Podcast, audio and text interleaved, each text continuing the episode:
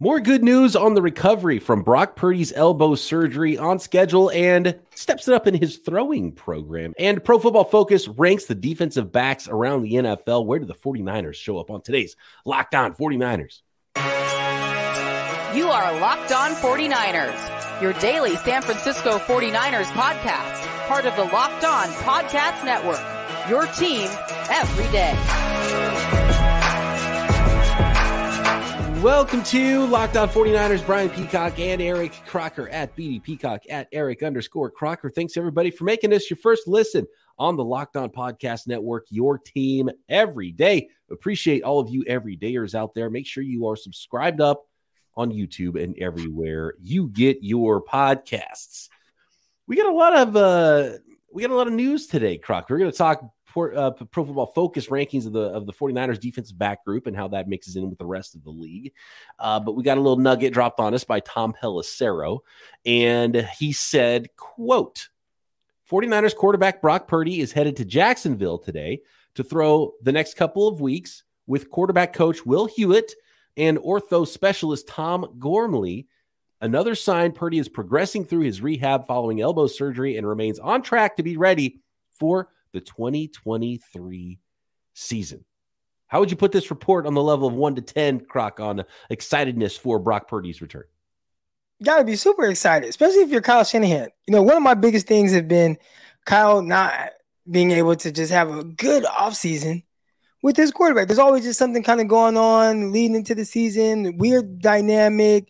Uh, remember last year was like Trey Lance was getting all the reps, but off to the side, throwing behind the bleachers, we had Jimmy Garoppolo. And I think the closer you get with Brock Purdy returning to being his normal self, I think the more comfortable he gets and the fan base gets with the start of the season come week one. Really good news. I mean, it's just another checkpoint, right? Anytime there's an update with no setback is what you're looking for with Brock Purdy. This isn't a new thing. This is just on schedule for Brock Purdy.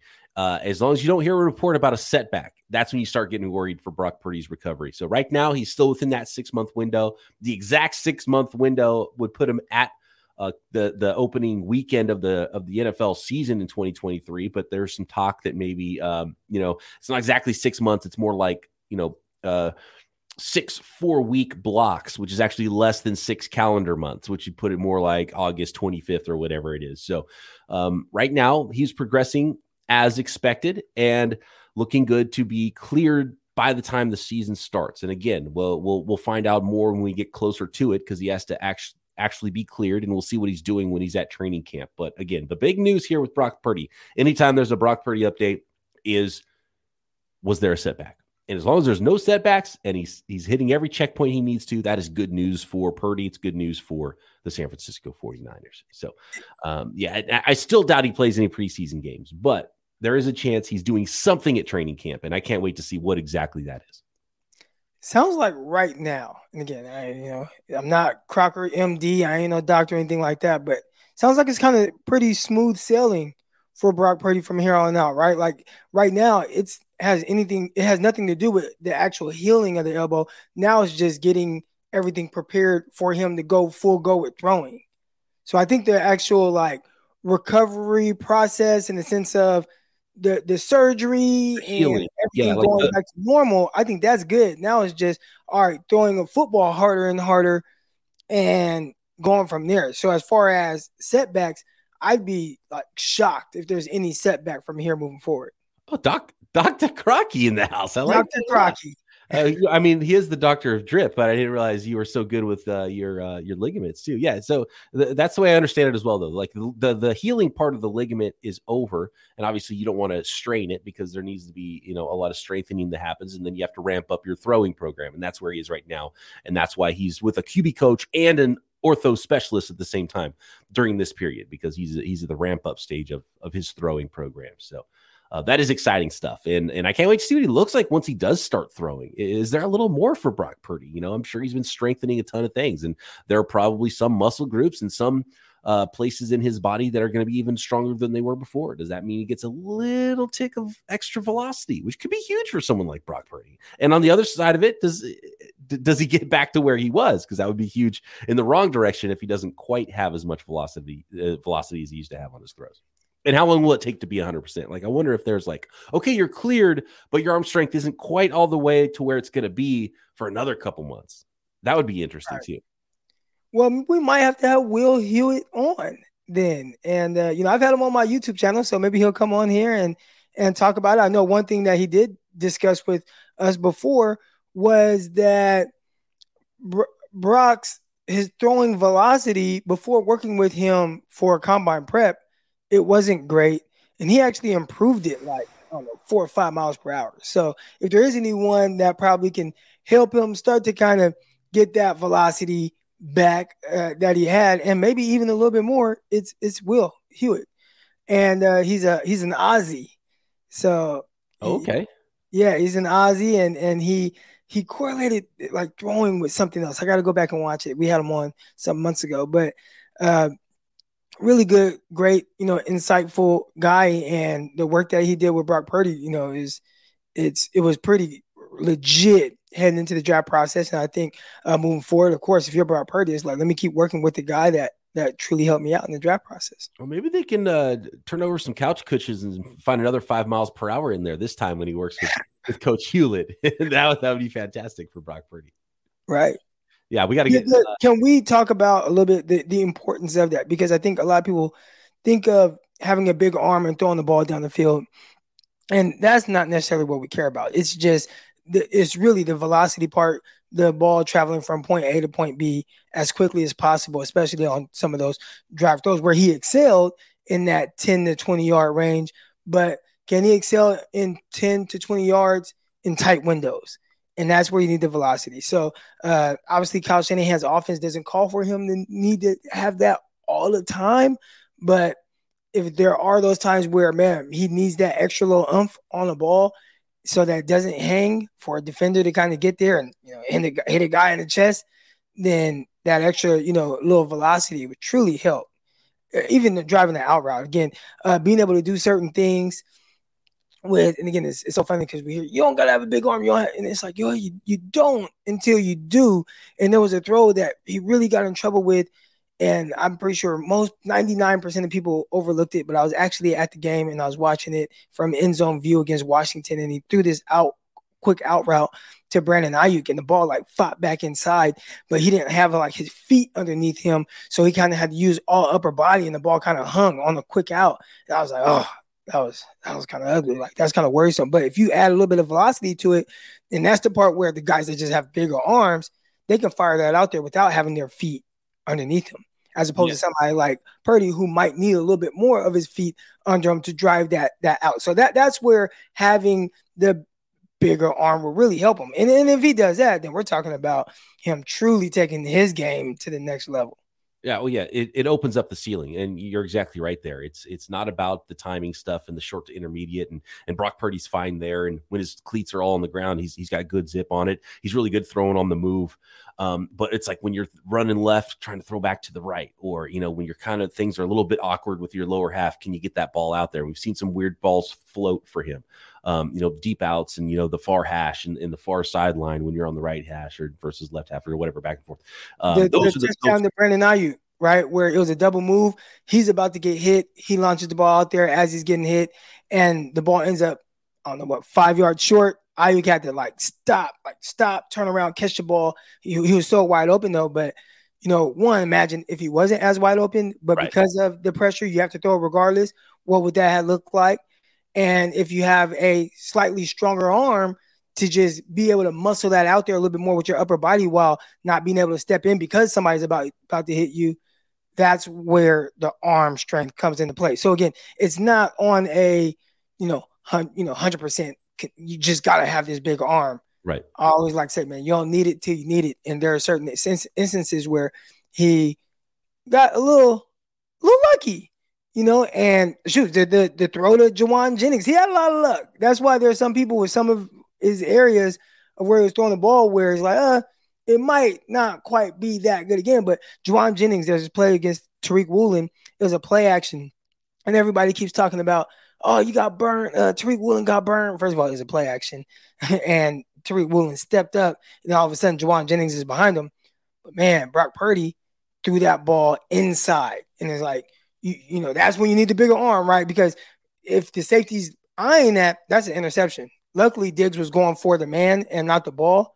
That ball needs to be outside, and that's where the bigger arm comes into play. That deep over that interception he threw against the Raiders, right? Where he didn't get his lucky on that one, where he they tried to run that little route and all he had to do was throw it to the open area, but he just couldn't get enough on it. So again, the big arm, you don't need it until you need it. And if he's able to work and just improve that velocity or arm strength a little bit more, now you're cooking with hot grease because he already played exceptionally well last year.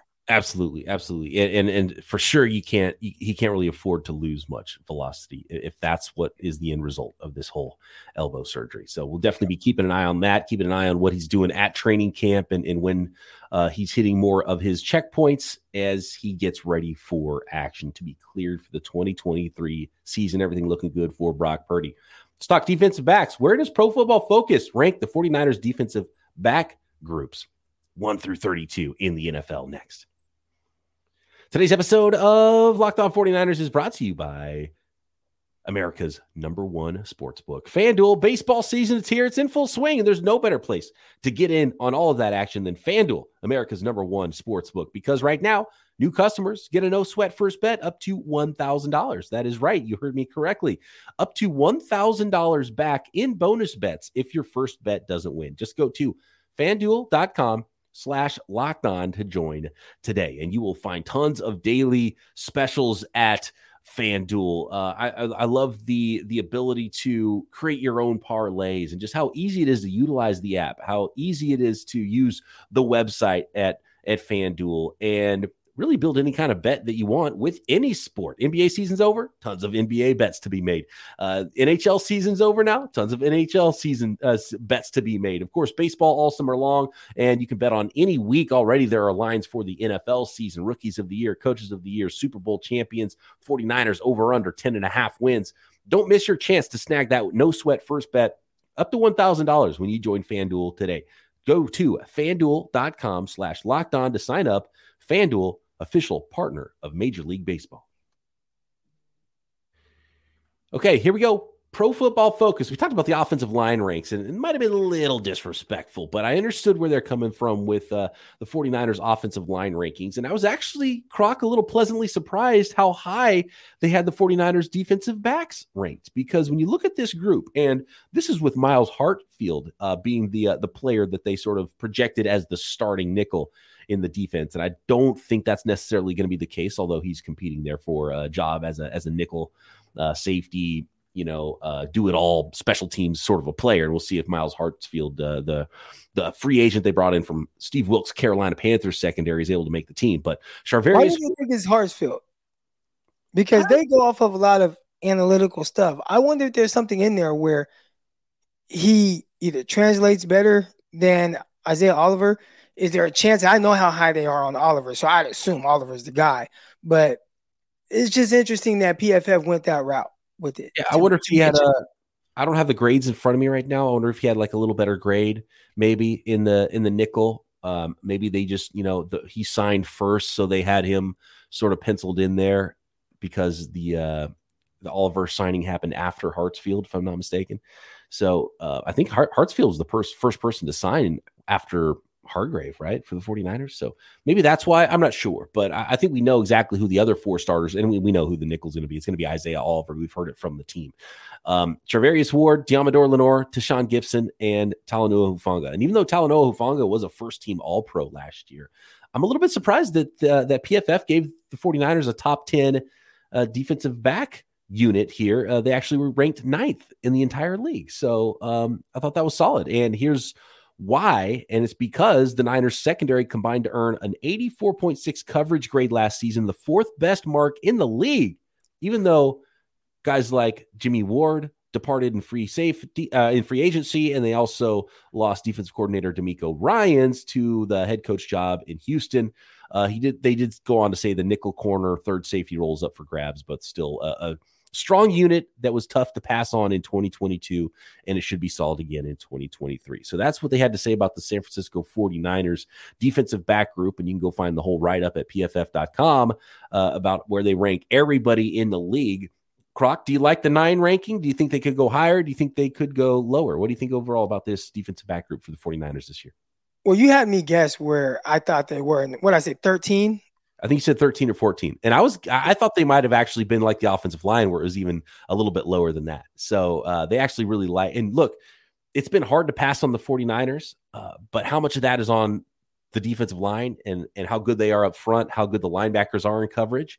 So, do the 49ers play up because their jobs might be a little bit easier than some other jobs for some other defensive backs around the league? Well, that was the interesting part. And I kind of like raised my hand because that was the first thought in my head. I did not think the defensive line was good last season. I thought that defensive line went as Bosa went. So it was really a whole lot of Bosa, Bosa or I don't want to say nothing. Nick Bosa and the tips. Yeah, I mean, it, it was you, they were leaning heavily on Bosa. So obviously he's terrific and he's going to wreck some stuff. But if there's a play where he's kind of slow to get there, which happens all the time for defensive linemen, no matter who you are, unless you're like Prime Von Miller, he was a menace. But no matter who you are, you know, it's, it's going to take, they're going to get you sometimes. Well, quarterbacks had a little bit more time. And for the secondary to hold up the way that they did, I like that because a lot of people have been very disrespectful to the 49ers secondary, no matter who's been back there over the last few years. And I keep saying it's not as bad as y'all think. It's not as bad as y'all think. They've gotten a lot of good play out of guys. And I didn't know if it was DeMeco Ryans or Robert just putting guys in like really good situations. And obviously, I mean, 2019, that's an outlier with that pass rush. But outside of that, yeah, I mean, it, the pass rush, you know, is fairly normal, especially last year and they still play extremely well. So put some respect on the 49ers DBs, put some respect on uh Deommodore Lenoir, who everybody in that mom is trying to uh, replace. All right. And Charvarius Ward, he's the one that Charvarius Ward is an interesting one to me because I think he's very he's very specific with what he's good at. And he's really more of a press guy in your face, guarding big body guys. When he's not guarding those type of guys, I think he's a little bit vulnerable in coverage. And I don't think his turn and run is too great when they have him playing off. So I'm actually not worried because I, I clearly understand what his strength is, but I'm more interested to see like just how does he consistently play next year as opposed to Deommodore Lenoir. I think I know exactly what I'm getting out of Lenoir. I think he's a solid starter. Ward, how do they use him? If they use him at the line of scrimmage more, I think he'll be terrific but for some reason he tended to play a little bit of off coverage last year, which I, I wasn't so much a fan of. That's that's that's Emmanuel Moseley. That's what he did well. I think with Ward, it was it was the beginning of the year. He played a lot. There was some.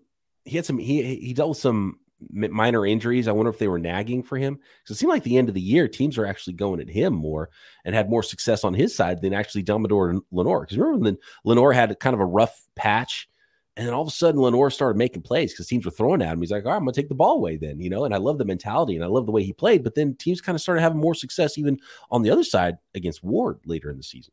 I think with Lenoir, it was Washington and then the Raiders. And, and it was kind of like back to back. He had a rough go in those two games. But outside of that, I thought he played he played well throughout the year. Yes. Yeah, so and I think the more he gains confidence and understands exactly what it is that they want him to do, and that, hey, if something does bad happen, I don't have to look over my shoulder and see another DB running in. I think that helps you play a little bit more confident, a little bit more loose as well. I can't wait to see what Isaiah Oliver looks like in the slot because I remember him coming out of school and I, I watched him early in his career as an outside corner, and he was a player I really liked for the 49ers. In fact, yeah. that was the Dante Pettis. He was my shadow 49ers pick for the Dante Pettis selection that second round in 2018. Um, really thought he was a great fit for what the 49ers did. And he, he, he wasn't he wasn't terrible, but he wasn't really that good for the Falcons on the outside. Kind of took off as a nickel corner, but he's not built like your traditional nickel corner. And usually, when a guy is over six feet tall, over 200 pounds, and you move inside from corner, you move to safety. And so I'm surprised he actually ended up being a nickel. So he matches up really well with the big nickel with tight ends and players like that. But I'm, I'm really curious to see him against the quicker, smaller slot variety of receivers in the NFL. So that's fascinating to me as well, because if you just saw the 49ers, you're like, here's your five defense defensive backs, you would say, well, that guy's either a safety or an outside corner when you're looking at Oliver, and you'd say Deommodore Lenoir is probably the nickel guy, but they're going to be flipped in this defense. Right. And Deommodore Lenoir is the one that ended up starting in the nickel. And now they're like, no, we want you to just play outside and we're going to have Oliver inside.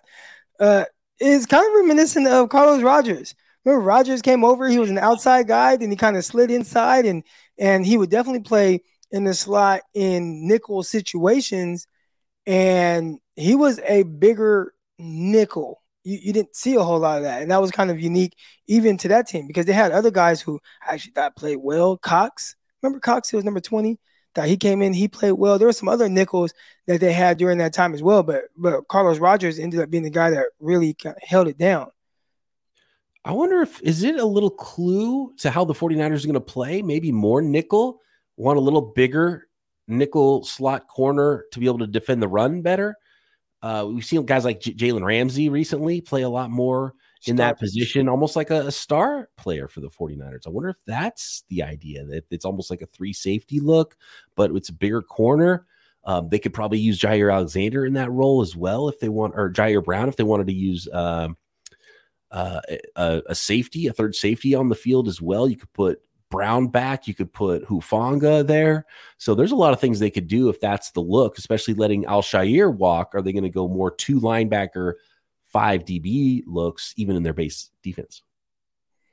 Well, you got some speed in Winter, so I'm curious to see if Winters get on the field and and he might be someone that allows you to play a little bit more coverage with linebackers out in space. Just his ability to kind of chase and pursue, even though I think he's still more of a downhill player like you know even if it's running at a 45 degree angle downhill i don't know how much you want him moving back and having the cover. That's still something that it wasn't a huge responsibility for him at tcu but he's a guy i wonder if he allows him to play more base. Almost like reminiscent of the seattle seahawks for a lot of years. I mean Seahawks, I mean, there was a time where I felt like they didn't come out of their base defense. They just kept their linebackers on the field. They knew exactly their job. They had Kam Chancellor out there playing that, uh, you know, role that he played, and then you had Earl Thomas and, and obviously the corners with Maxwell and Sherman on the outside. I mean, they just they didn't change up what they were doing, and I wonder if 49ers potentially can go towards that. But again, I mean, I don't think you signed Isaiah Oliver to not use him on the field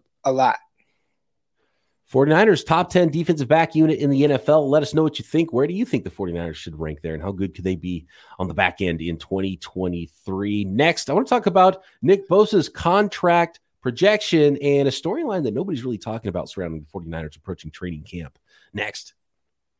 Thanks again, everybody, for making Locked On 49ers your first listen every day here on the Locked On Podcast Network. Make sure you are subscribed up, become an everydayer on YouTube or wherever you prefer to get your podcasts, and check out the rest of what the network has to offer, like the Peacock and Williamson NFL show. Myself and former NFL scout Matt Williamson breaking down the entire league daily right here on the Locked On Podcast Network. So I urge folks out there to go back because our guy Brad Spielberger, speaking of Pro Football Focus, uh, he we did a whole episode with him uh, projecting what the contract was going to look like this offseason for Nick Bosa. And I did see a tweet recently, and, and they've been putting out a lot of content at PFF recently uh, about what that projected contract is going to look like for Nick Bosa for the 49ers. And, um, you know, $33.5 million per year is, is what that projection is. Five years, $167.5 million. Um, again, that's from Brad Spielberger of Pro Football Focus, does a fantastic job, formerly of, and I think he does still do some work with overthecap.com, who, who is the best in the business doing that cap stuff. So Nick Bosa, he was at voluntary mini camp, right? He was not at OTAs. He was doing his thing back at his home, uh, his home studio, his home gym in Florida. But Croc, uh, this is too big of a contract. I can't imagine that Nick Bosa shows up to training camp without this deal being done. So right now at 49ers HQ, this is project number one, getting Nick Bosa's contract done. And this is potentially something we saw with his brother. Remember when his brother was drafted and there was that contract dispute? Something yeah. like minors about offsets or something like that. The Bosa's have been around. They're not going to get taken advantage of either. So Nick Bosa is going to he's going to compete with this contract. And this is a big one. And the 49ers need to get him signed so he can get his butt into camp by at least day two or day three, even if he misses day one, which which tends to happen sometimes. So it'll be interesting. Niners done a good job. There was Kittle. Then it was um, then it was Warner, then it was Debo. and no matter how much hand wringing, and there was a lot more drama last year with Debo, but they got those contracts done. Have a feeling they'll get it done with Bosa, but no one's really talking about it. Like he's not going to show up if that deal's not done. Thirty-three and a half million dollars annually is a lot of money for a non-quarterback. And you know what? I think Brad Spielberger might have upped that a little bit from when he was on the podcast in, in I think it was February when we had him on. And I, I know he said it's going to go over 30, but I think he said more like 32. If I, if, but I can't remember. But anyway, yeah, 30. What I'm looking at right now from him is 33 and a half. And that was before free agency. So numbers kind of, I'm sure some numbers went up since then. Although uh, I can't think of like the Niners signed the highest paid defensive lineman in free agency, so there's no new deals done there. But I mean, whatever it is, Nick Bosa is going to be the highest paid non quarterback in the NFL, or he's not going to be in again. You go back a few years, and I say a few years because it seems like it was three years ago when the 49ers originally signed Jimmy Garoppolo, but it was really more like five, six years. Crazy, right? Like how fast yeah, time was, flies. Was he was the highest paid player in the NFL for a little bit at like $27 million a year highest paid player in NFL history, Jimmy Garoppolo. At 27. So now we're, you know, fast forward some years and we're not even talking about a quarterback because they're making half a billion dollars. We're talking about an edge rusher making 33 and a half. And he's worth it. So what do you do? You just got to pay him. I talked about last year.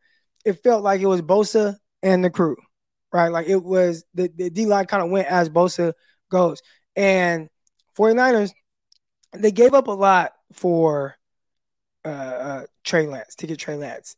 And luckily for the 49ers, they've done a terrific job of just winning regardless. And then if you hit on uh, Brock Purdy, I mean, that's an even bigger win. But where you do kind of lose is for the last couple years, you just haven't had first round picks. So, and now that would be three first round, three three years that you just don't have guys to go towards edge rusher, go towards offensive tackle, some of these impactful positions even though it would have been late picks, but you know, maybe you could have had a trade up from there to get a guy that you saw kind of falling as an edge rusher and whatnot. So uh, that's where it kind of hurts. I feel like Bosa doesn't have help, and because of these guys starting to get paid, Debo just got paid. Kittle, one of the highest paid tight ends in the league. You paid Trent Williams. You, you paid Fred Warner. I mean, they're all getting paid, right? So you got to draft very well to help offset some of this money right here 30, 33 and a half million annually for Nick Bosa. And I think that's where, although he's worth it, it can kind of hurt them a little bit because it's all on you. You can't get hurt. You can't get hurt. And uh, we, I know we made jokes about Jimmy W, right? Jimmy Garoppolo and all, and all the wins in his, in the quarterback wins stat. But um, if you look at the 49ers since 2019, uh, there's a lot of Bosa wins there. And if you look yeah. at how the team goes, he was hurt in 2020. They were not good. He wasn't on the team yet in 2018. They were not good. He was on the team and healthy in 2019, 2021, and 2022. And where'd the 49ers go those three years? Minimum NFC championship game. he's, he's the most important player on the football team. So get him signed and by God, stay healthy, Nick Bosa. Yeah. Things are going to change in subsequent off seasons, starting this coming off season. Like this is a huge window for the 49ers to have as many of their stars together right now because you've got age for uh, for Trent Williams. You know, he was contemplating retirement already. He, he's not going to play for five more years, right? He might play for one or two more years. I have no idea. Maybe this is his last year. I'm not sure. Um, you got the Aiyuk contract that needs to be done. Uh, Jauan Jennings is a free agent too. They're not going to sign both those guys. One of those guys is going to go. Do they trade Jauan Jennings? Do they trade Aiyuk next offseason and and you know sign Jennings for a lot less? Um, do they potentially trade Debo Samuel? Right, there's going to be changes. George Kittle is on the wrong side of 30 now. Uh, uh, guys are getting really expensive, like Nick Bosa, and those contracts are going up for those other contracts they've already signed with Debo and Warner and uh, and who else? Uh, George Kittle, right? So th- there's less money to spend elsewhere. So they're gonna have to let everybody walk that becomes a free agent, and you can only pay a certain caliber of player, a certain a certain style of player. You can't really bring a lot of free agents in. They'll, they'll, be able to do what they need to do, I'm sure, and operate. Just because you sign one guy and Nick Bosa doesn't mean you can't do anything else. Like you know, but they're going to have a huge portion of their salary cap with their star players, and um, so having the right quarterback that's not too expensive, not neat, not feeling the need to go out and get Kirk Cousins next off season, right? So uh, really interesting time for the 49ers this year. This is their most talented year probably in this oh. in this era, and, and it's not going to be. Ah. And it's it's going to be more talented than last year. It's going to be more talented than 2019, and it's going to be more talented the next year, which is the key. Like, I, I, think, I don't think they're going to be better next year than they are this year. I think heading into 2020, that might have been that might have been the most talented. Now they just had a plethora of injuries. Everybody just injury plagued COVID year. Yeah. Yeah, but heading into the season, that might have been the most. I'll take this squad. I'll take 2023. I think potentially better at quarterback, potentially better, definitely better at running oh, back. Oh yeah, I'm, thinking, I'm forgetting about running back. Who's running back? Yeah, that's the other thing. Is McCaffrey going to play 20 games again? If there was a prop at FanDuel, I would bet against any running back playing 20 games, especially a guy who just played 20 games last year. I mean, that's tough. That's he was banged up. Did you hear Greg Papa talking about how he didn't think Christian McCaffrey was going to be able to play in the uh, NFC Championship game? Oh wow! Yeah, he was he was hurt more than I think we realized at the end of the year. Was calf, I believe. Yeah, it was calf and shin or something. It was. I know there was a calf, but there might have been more. I always wondered that, man. There, there's so much stuff going on with injuries with NFL players that I, I don't think we fully know about. We know about the things we're allowed to know about. I think.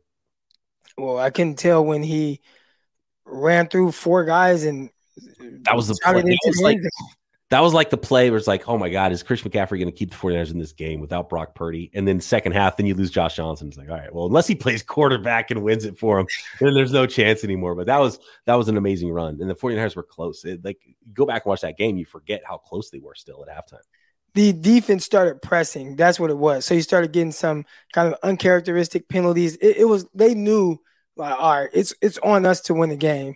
And I think they were trying to make a play and they they pressed a little bit. And and and I think that's what happened. Because that was that was kind of really how the game got away from them. There, there were just these uh, penalty aided drives for for the uh, Eagles on top of a fumble right before the you know halftime by uh, Josh Johnson and things like that that that really really helped them. So. All right, we are coming back tomorrow. We've got another Winky Wednesday. I do appreciate everybody for making Locked On 49ers your first listen every day right here on the Locked On Podcast Network. Croc and I back tomorrow. Locked On 49ers.